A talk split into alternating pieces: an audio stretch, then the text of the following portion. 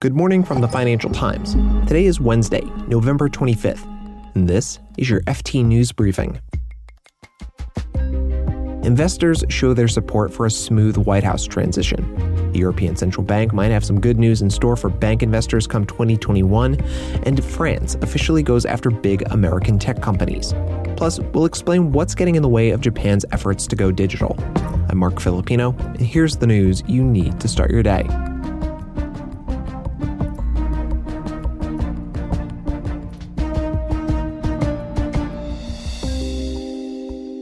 Dow Jones Industrial Average hit a record high on Tuesday. The S&P 500 didn't do too bad either. It closed up a little more than 1.5% on the day. Why? Well, it seems that the dust is finally beginning to settle after the wild few weeks following the U.S. presidential election. I'm joined by our U.S. markets reporter, Colby Smith. Colby, why were investors so upbeat yesterday? I think it was a combination of a few factors here. I mean, as you mentioned, uh, Donald Trump's decision to allow for the presidential transition to begin after weeks of delay certainly helped to boost sentiment quite a bit. And at the same time, we had some pretty important developments on the vaccine front with another breakthrough again uh, this week. So I think that coupled with the fact that we have also some cabinet picks from the Biden administration coming through has really helped to kind of clear the path for investors to see a further boost to risk assets from here. Right. And one of those cabinet announcements was Janet Yellen, who's expected to be tapped for U.S. Treasury Secretary. Um, why could this be considered good news for investors? Well, Janet Yellen is, is very much a known entity for investors. She's widely respected for her experience, not only in labor economics, but, but also in running the Federal Reserve for, for many, many years. And I think for investors, um, she's seen as, you know, a pair of, of safe hands, if you will, someone who will work very well with uh, the current Federal Reserve Chairman, Jay Powell, as well as other international policymakers in the Biden administration itself. So I think for investors, it's someone um, who they know the track record of very, very well. And she is seen as an incredibly respected economist.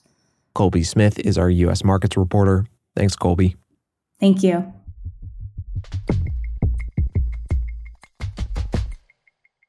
And there might be good news on the way for bank investors. The vice chair of the European Central Bank Supervisory Board, Yves Mersch, told the FT that Eurozone banks might be able to pay out dividends again next year but they have to convince their supervisors that their balance sheets can hold up against the financial turmoil that has come with the pandemic. The ECB banned banks from doling out dividends in March. They also ordered banks to stop share buybacks. The sector didn't take these moves too well, and members have been pushing the ECB to reverse course ever since. Mersch told the FT that he still had his concerns over banks paying out capital to shareholders, but he admitted it would be legally difficult to keep the dividend ban going into 2021.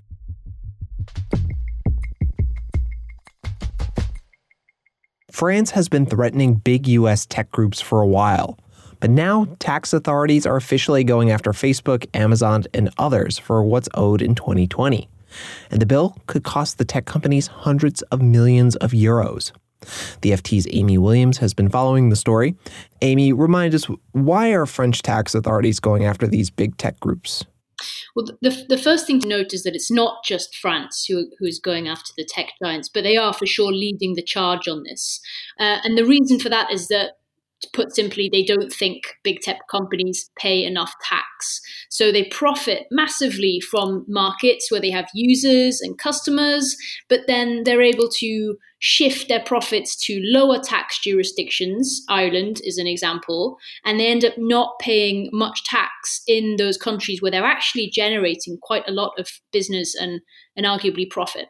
And why are they imposing these taxes right now?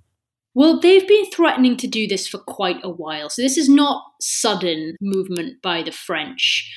They did agree with Washington to hold off for about a year. And the reason for that was that there are lots of different countries, about 140 countries, all talking together as part of the OECD based in Paris and trying to come up with a multilateral solution so that everyone's on the same page and that these companies are fairly taxed in a consistent way and that there's essentially a treaty. But those talks have stalled. People now think that we won't see anything on that front till next summer. And of course, you know, proponents of these taxes argue that actually the US has been quite annoying here. Um, in the summer just gone, Steven Mnuchin, the Treasury Secretary, wrote to European ministers and said that he was suspending US involvement in these talks. Right. And, and how has Washington responded to these French taxes? I, I have a feeling this might turn into a bit of a tit for tat. They've responded angrily, again, as they said they would. So, Robert Lighthizer, the US trade representative, he's already gone through and done this big, what they call a Section 301 investigation into France. So, that's the same process that Washington used against China. Decided that the digital tax would be an example of an unfair trade practice that discriminates against US companies, and that therefore the US can put tariffs on French imports. Sometime over the next month, the US is going to apply those tariffs. Now, these names that you mentioned, Aime uh, Mnuchin, Lighthizer, these are Trump names. Uh, and with the new administration coming in, the Joe Biden administration, could we see a more sympathetic view towards Europeans taxing American companies, especially with the recent antitrust concerns that we've heard at the Department of Justice and in Congress? Yeah, it's a really interesting question and an interesting problem. This is maybe one of the only areas of real bipartisan agreement. So, the incoming Biden administration, and indeed lots of current sitting Democrat lawmakers on Capitol Hill, also hate these digital taxes. They think that they discriminate against US companies, they think they're unfair foreign taxes, they're not having them. But I agree that you know the Democrat attitude towards tech companies is complicated but ultimately there's this sense that you know we can criticize tech companies but you can't criticize them you know they are annoying little brother and you can't attack them you know that's that's for us to do I love that comparison. Aime Williams covers trade for the FT. Thank you, Aime. Thanks.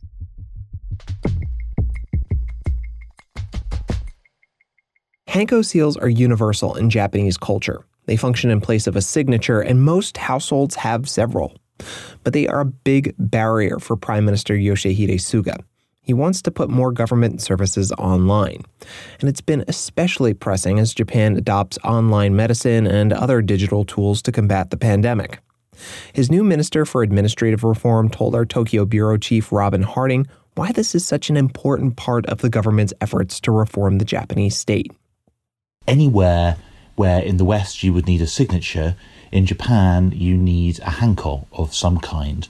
And Japan quite likes its paperwork, so anytime you deal with a bank, a contract, a municipal procedure, in fact, every time you collect a parcel uh, delivered to your door, instead of signing for it, you stamp it with your hanko. So it's a really universal thing in Japanese society. And as Minister Taro Kono said in our interview, you can't stamp a computer screen. So the requirement to have a hanko means that it's really difficult to digitize all sorts of government procedures. So the hope is that by getting rid of this obstacle, it will then become possible to digitize all sorts of stuff which Japan is actually quite behind on. Certainly compared with leaders in East Asia like Taiwan, very few government services are online in Japan. Um, so, Robin, how is this move away from Hanko been received? So, this has been talked about for a few years, and there's been a lot of popular resistance, starting with the hanko industry. Selling these things is a big business, as is making them.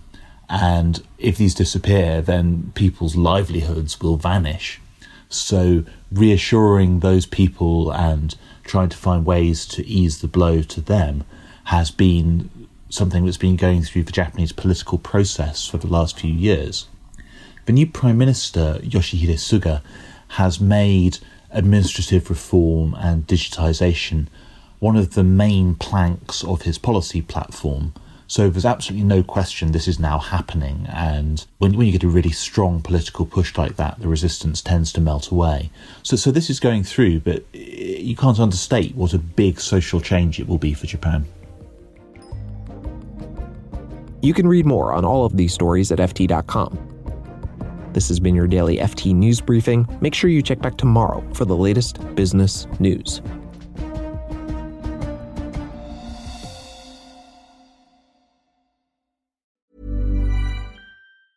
Hi, this is Matt and Sean from Two Black Guys with Good Credit. If you own or operate a business, whether it's a local operation or a global corporation, partnering with Bank of America could be your smartest move.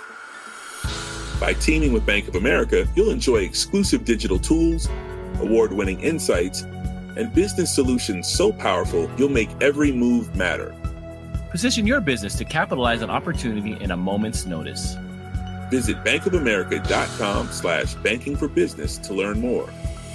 What would you like the power to do? Bank of America, N.A., copyright 2024.